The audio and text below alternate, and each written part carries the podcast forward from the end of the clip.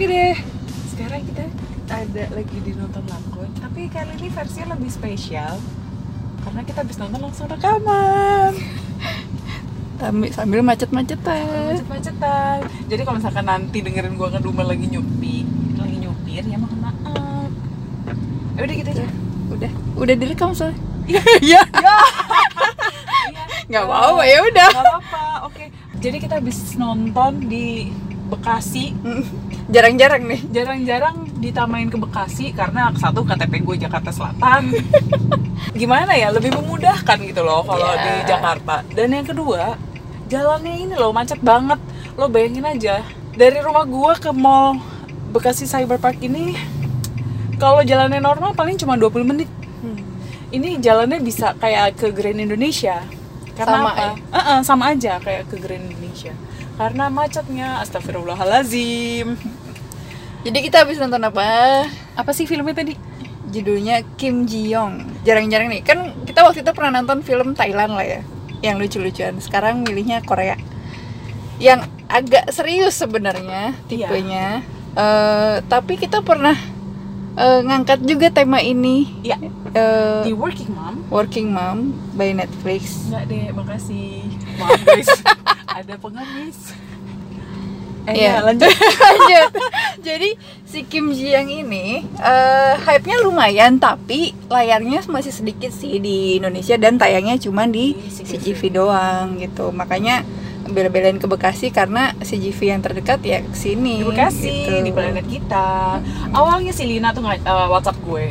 Eh, Ditong, kita nonton yuk, nonton film Korea. Ah, dia tuh tahu gue tuh nggak nggak terlalu suka film gua Korea. film-film Korea kecuali ya Kingdom, Eh, terus apa satu lagi Cin? Train to Busan. oh. Nah, lebih dari itu gue nggak nonton karena menurut gue film Korea tuh terlalu menye. Hmm. Tapi gue iya kan, nggak pak, makasih. Tapi gue iya kan ajakan Lina karena eh, sebelum Lina ngajak itu gue ngeliat ada conversation gitu di Twitter, yang mengatakan harusnya film ini hype. Lina bilang sama gue, ayo tong nonton nonton ini, ayo deh. Harusnya film ini hype, tapi kok biasa aja. Sempet miskom dia, dia pikir film ini biasa aja. Tapi setelah gue perjelas, nah harusnya film ini hype banget karena syarat akan makna. Ini sangat relatable dengan kehidupan kita. Kayak beneran baru gosip siang, iya sore nonton langsung dibahas semua di film ini gitu. gue tadi siang nih ya nyeletuk sama Lina anjir gue rasanya pengen menyerah dan berumah tangga aja. Itu kalau kayak gue kayak ada depresi karena kemacetan Jakarta stres kerjaan atau apalah apalah Tuntutan gitu. nikah. tuntutan nikah. Cari parkir susah. Ya udah nak gue kayaknya mau menyerah dan berumah tangga aja. Padahal kalau gue berumah tangga juga harus tetap cari parkir kan? Harus tetap cari duit kan? Ya masalah-masalah kayak gitu sebenarnya ini ini selain masalah yang mirip sama working mom, lebih ke budaya patriarki sih. Kayak Iya. kelihatan orang-orang tua mementingkan anak laki-laki daripada anak perempuannya. Anak laki-lakinya lebih diperhatiin bahwa harus jadi laki-laki yang sehat, kuat Harus gitu. settle, gitu. Oh, harus yang bisa mimpin dan segala macam. Sedangkan anak-anak perempuan selalu disuruh diem, tenang, malu gitu, nggak berisik gitu. nggak cuawaan Heeh. kalau orang Korea anaknya kayak gue semua gue rasa maknya pada patah hati semua. Ya Allah bang angkot. Bagiin apa gue jalan? Oke lanjut Lina. Iya karena memang filmnya emang begitu banget. Ada satu scene yang menurut gue ini kurang ajar sih bapaknya Hmm. yang di, pas lagi makan udahlah lo di rumah aja sampai lo ada yang lamar Hmm. ya menurut lo jo- jodoh datang dari langit jebret gitu Ya itu budayanya kayaknya nggak cuma di Korea doang sih. Maksudnya uh, most ya. of most of Asia uh, masih ada beberapa orang tua yang mikir ya anak perempuan ujung-ujungnya ntar dinikahin gitu. Udahlah di rumah aja gitu. Kita nggak di encourage untuk ngejar apa yang kita mau Mm-mm. gitu. Itu sih sedihnya juga. Jadi tekanannya banyak ya. Kayak ini kan yang diangkat sebenarnya si Kim Ji Young ini uh, terindikasi uh, depresi. Cuma uh, iya diiringi dengan postpartum depression. apa itu postpartum depression Uh, Postpartum depression adalah de- pos setelah partum Melahirkan. ah, melahirkan. Depression adalah tekanan depresi jadi ya depresi setelah Depresi setelah melahirkan. gitu. Postpartum depression yang dibahas di Working Mom emang nggak terlalu eh, mendalam. Sedangkan case nya si Kim Ji Young ini eh, dia itu lebih apa ya gejalanya tuh lebih serius gitu loh. Dan sampai ada gejala-gejala yang mengakibatkan dia seperti bukan dirinya sendiri. Jadi kalau orang sekejap mata ngiranya dia bisa kerasukan gitu kan karena dia kayak dia sel- selalu merhatiin peran-peran perempuan di sekitarnya kayak ibunya neneknya. nah, neneknya. Dan eh, dia selalu merhatiin neneknya punya perasaan apa waktu eh, ngasuh ibunya dia. Terus ibunya punya perasaan apa ketika dia harus melepaskan impiannya jadi guru dan harus ngasuh anak-anaknya. Ya pokoknya eh, perasaan-perasaan perempuan di sekitarnya dia selalu inget dan seakan-akan dia menjadi orang lain gitu itu lebih serius dan dia nggak sadar. Eh, gue sebenarnya secara saintifik nggak terlalu tahu apakah itu termasuk di dalam gejala yang bisa dibilang postpartum juga. Tapi serem juga sih ya. Maksudnya gue nggak nyangka bisa seserius itu gitu. Eh, karena yang gue tahu kan cuman eh, apa namanya orang-orang yang kayak ngerasa nggak berguna jadi ibu ngerasa salah, salah terus gitu. Tapi ya kenapa? perannya si suami ini siapa sih yang jadi suaminya? Eh, yang jelas kalau yang suka nonton drakor tau lah namanya. Dia dia dra- pemain drakor lumayan terkenal. Itu bukan sih yang main Adrian Tubusan bukan sih? Eh, gua nggak inget juga. Yang jelas Karena- dia main serial namanya Goblin. Ah, Ya. yang nggak tahu lah ya. Pokoknya yang jelas menurut gue eh, si karakter suaminya itu eh kayak dia lelaki impian gue dia sangat suportif untuk menjaga apa mak- maksudnya untuk mem- mengembalikan em, kondisi kesehatan istrinya. Walaupun dia ada rasa ada ada sedikit menurut gue ya kenapa sih lo cerita sama emak lo? gitu. Karena balik lagi ya buat gue kalau gue punya suami ya gue kalau mending cerita sama teman gue lah tai tainya suami gue gitu ya daripada gue cerita sama emak gue ataupun adik-adik gue atau siapa. Gitu pun sebaliknya ya Eh, Ah. maksudnya it- itu either dari suami atau dari, istri. karena apa? Dari kalau menurut pandangan psikologis lo cerita sama orang tua ataupun sama keluarga lo ya pastilah dia ada indikasi berat sebelah untuk ngebela kepentingan lo di mata uh, pasangan lo keluarga pasangan lo gitu kan. Pasti ada rasa ngebela ataupun ya berbuat lo kok dia aja begini sama anak gue? Ya udah gue giniin aja gitu. Dan itu versi yang pertama. Yang kedua dari segi agama juga nggak boleh. Sebenarnya Hmm. itu mak bapak gue ngajarin banget tuh dari zaman gue baru lulus sekolah sekolah. Mak gue udah bap, mak sama bapak gue ngejejelin gue kayak gitu. Pokoknya lo ntar kalau udah nikah lo sebelum nikah nih buka kuping lo gede-gede mata lo gede-gede biar lo tahu denger semuanya tentang aib suami lo pasangan lo keluarganya. Tapi setelah lo nikah lo nggak boleh cerita sama keluarga lo sedikit pun. Hmm. nah pas di film ini Hmm. anjir kenapa nih? Pakai ceritain kagak denger nasihat mak bapak gua apa? Dalam hati gue gitu. Dan ternyata benar si siapa? Si emaknya si siapa? Si suami Mm-mm. mertuanya tuh kayak lu tuh harusnya nggak kayak gitu kok lu memaksakan begini padahal maunya mau mau Hmm. anaknya ya Iya. sih gitu sih itu pesan moralnya sangat bagus buat gua bekal untuk kehidupan rumah tangga walaupun gue mikir tadi anjir rumah tangga itu rumit rumit banget sih rumit banget sih Iya karena melibatkan eh, Dua enggak keluarga. ya dua keluarga dan eh, elemennya banyak gitu. iya nggak kayak kita pacaran kelar udah ghosting anjay curhat ghosting abis ghosting udah nggak tanggung jawab lah kalau orang nikah mana bisa ghosting Ini relatable-nya banyak banget ya sebenarnya ke kehidupan kita. Iya. Termasuk menjadi budak agensi.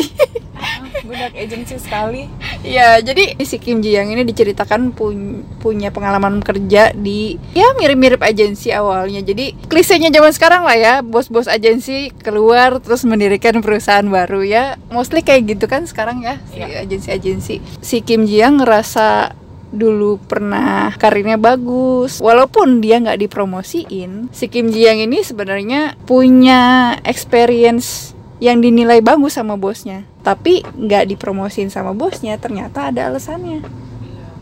Bosnya ini cewek juga. Dan selalu diomongin di eh, kantornya kalau wah bos kita mah hebat ya abis ngelahirin sebulan langsung kerja lagi gitu. Terus sukses gitu dilulukan lah sama coworker. Dan akhirnya Kim Ji Young yang denger itu kan kayak ngerasa menjadikan bosnya role model kan. Dan pengen bisa jadi kayak gitu gitu. Tapi bosnya justru nggak promosiin dia.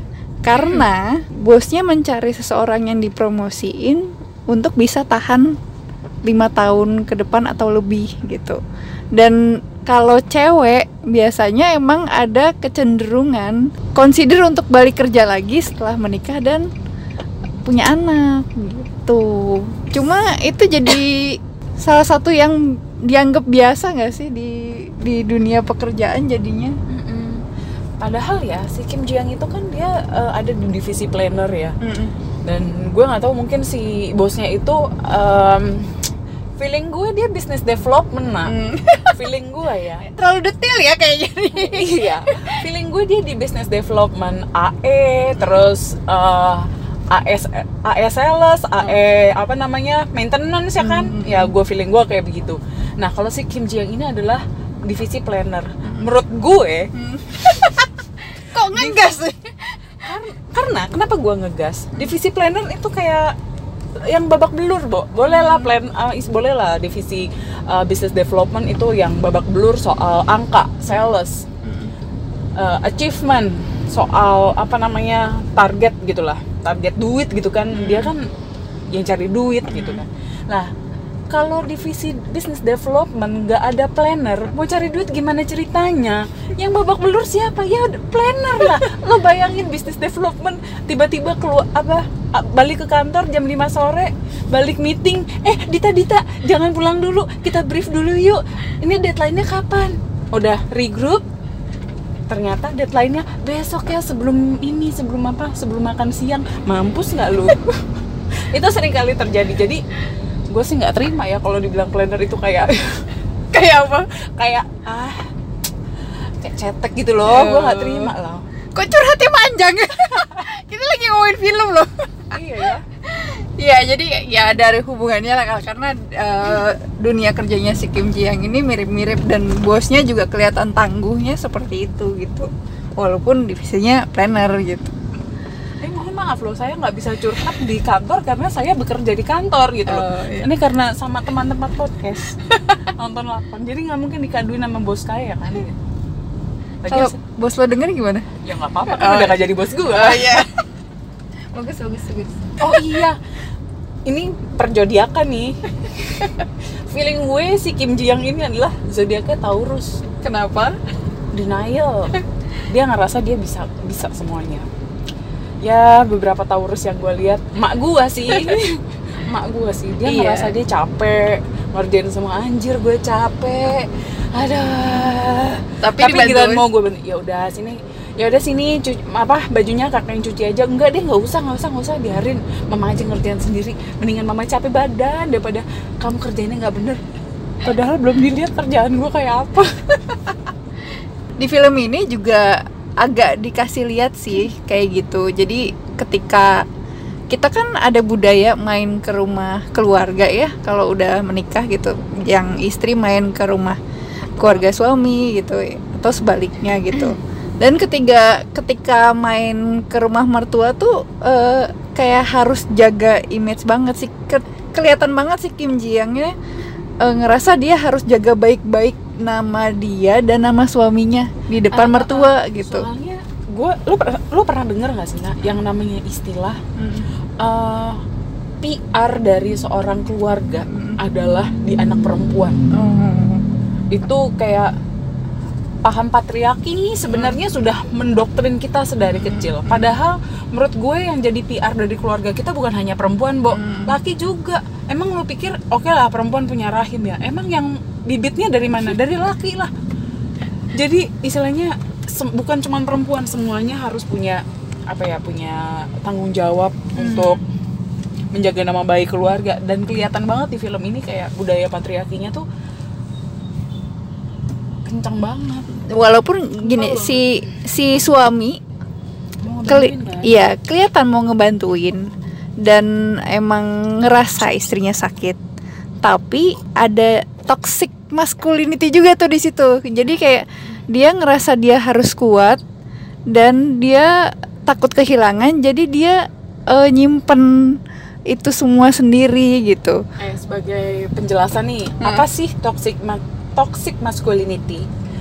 Toxic masculinity itu maksudnya adalah dia kayak penyakit sosial gitu yang dia menganggap eh, gimana ya nak jelasinnya?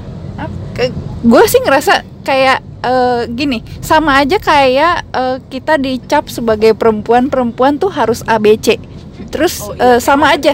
gitu loh. Iya, sama aja kayak eh, laki tuh nggak boleh nangis gitu.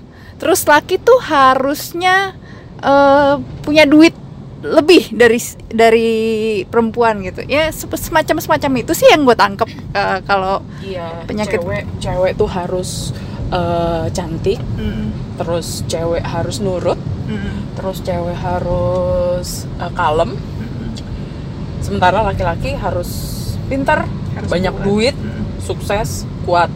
Gitu. dan nggak boleh nangis. nggak boleh na- dan nggak boleh nangis. Padahal nggak boleh kayak gitu juga. Yang namanya manusia ya nggak sih.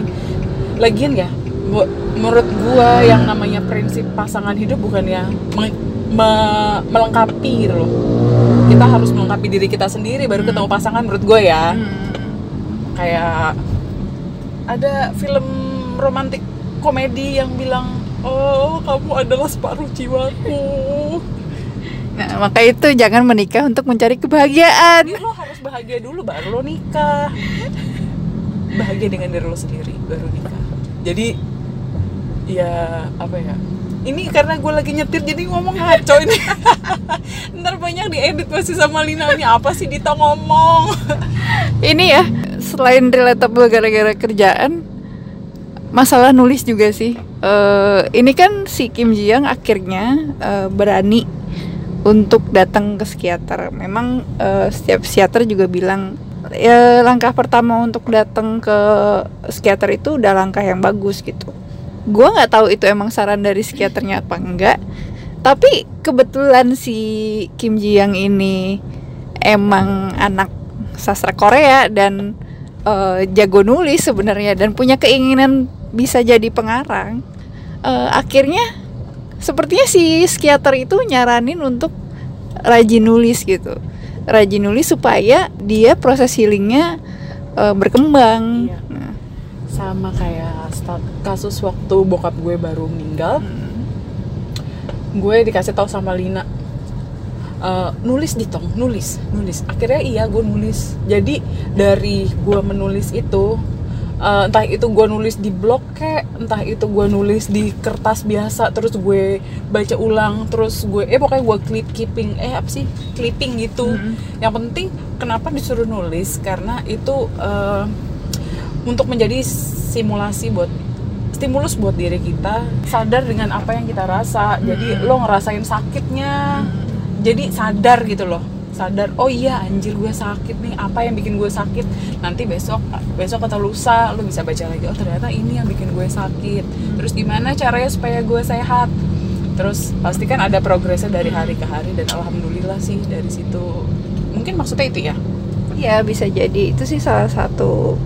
Walaupun pendekatannya beda-beda ya untuk tiap orang. Cuma eh, untuk mulai nulis itu eh, langkah yang bagus juga sih menurut gua. So, eh, Dita berapa kali nangis tadi?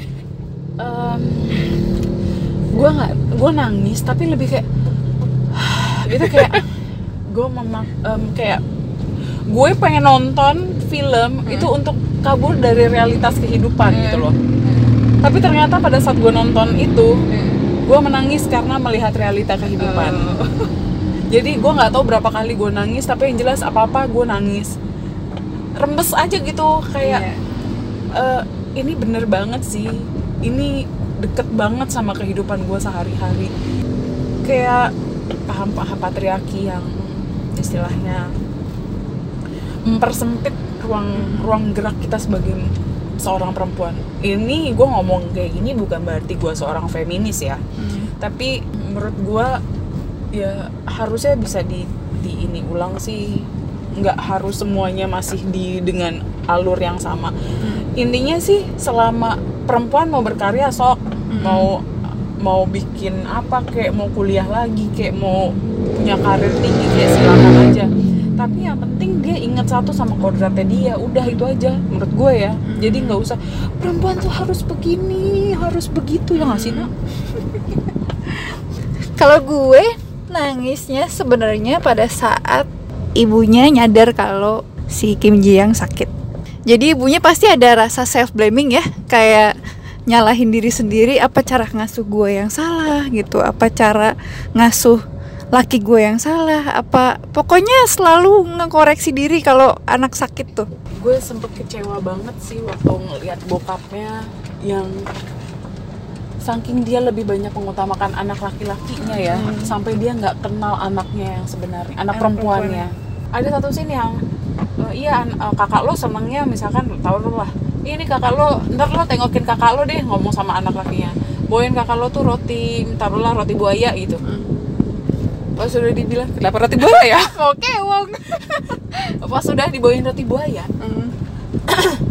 Kok lu bawain roti buaya sih? Iya kan lu suka roti buaya gue tuh nggak pernah suka roti buaya gue tuh sukanya roti keju gitu, Hmm. gitu. oh iya kata papa soalnya lu sukanya roti buaya. Gitu. itu gue ngerasa itu gue sedih sih. Ya ampun lo berapa puluh tahun sih hidup sama anak lo? Lo sampai nggak tahu anak lo kayak gimana. Apa yang nggak disuka? Harus banyak baca. Yang pinter itu walaupun perempuan adalah sekolah dari anak tapi laki-laki juga harus pinter. Biar kalau istrinya pinter kalau lakinya dablek sama aja. Anaknya jadi nggak pinter juga jadi harus sama-sama pinter biar sejalan. Paling nangis sih di situ sih si pas ibunya bener-bener nangis dan eh, karena tahu anaknya sakit dan ngerasa eh, suaminya terlalu memperdulikan anak lakinya. Tapi lucunya abis itu kan ada scene di mana bapaknya beli obat eh, ya jamu lah ya kasarnya jamu. Ini gue beliin buat anak laki gue karena si anak laki yang sebelah sana jualan. Kan emang mau bantu bisnisnya aja gitu. Terus emaknya emaknya ke trigger banget tuh. Kayak udah numpuk dari kapan tahu tiba-tiba meledak dan dia ngerasa kenapa sih lu selalu merhatiin anak laki? Anak perempuan lo tuh sakit gitu. Jadi dia sampai yang nangis jejeritan gitu iya kalau kata orang emotional emosional emotional Iya, emosional sekali karena ngerasa uh, anak perempuannya nggak diperhatiin. Ada scene kira-kira beberapa detik setelah itu bapaknya mesen jamu buat anak perempuannya. Gak jelas banget. Tapi nambah kelucuan yang tidak jelas sih. Eh, oke satu lagi yang Apa? belum kita bahas rating Hmm. Rating. Lo ngasih rating film ini berapa? Boleh pakai koma-komaan kan nih? ya Eh. boleh pakai bilangan desimal juga boleh. Eh, dari 1 sampai 10 lo ngasih rating film ini berapa? Eh, buat gue ini Kayaknya. 7,8 kenapa 7,8 aneh ya. Biar nggak terlalu genep aja gitu. Ya, masih bagus nggak 7,9 gitu? Hmm, Eh, kalau kamu? Aku aku karena ini em, sangat dekat dengan kehidupan gua gitu ya. Hmm. kehidupan gua kehidupan kita. Dan ini film syarat akan makna kehidupan. Jadi suami harusnya kayak gimana jadi istri itu harusnya gimana? Tapi ya nggak jangan nyontohin kaum patriarkinya. Jadi gua kasih poin ini dari 1 sampai 10 adalah 7,5 7,5 ya beda seperempat lah. 7,5 7,59 7,59 karena kenapa nggak gue nggak kasih 8 kenapa gue nggak ngasih 10 karena satu gue sebenarnya nggak begitu suka Korea. Iya gue tahu gitu. Gue kan ngajak ini bukan karena Koreanya gue ngajak ini karena topiknya gitu. Iya. dan dan topiknya gue pikir emang se- mirip banget sama Working Mom ternyata kan lebih kompleks ya. Iya lama-lama ini podcast kita bukan podcast nonton lakon podcast. podcast layanan masyarakat. Karena isinya pesan moral mulu. Tapi emang gimana dong kalau habis nonton film pasti ada yang didapat gitu kayak Iya. keluar belajar sesuatu yang baru gitu. Oke, oke deh. Eh, kalau ngomongin dari segi sinem- sinematografi, terus soundtracknya apa, terus apalagi ya, Eh, alurnya gimana, Eh, Itu bukan jatah kita lah.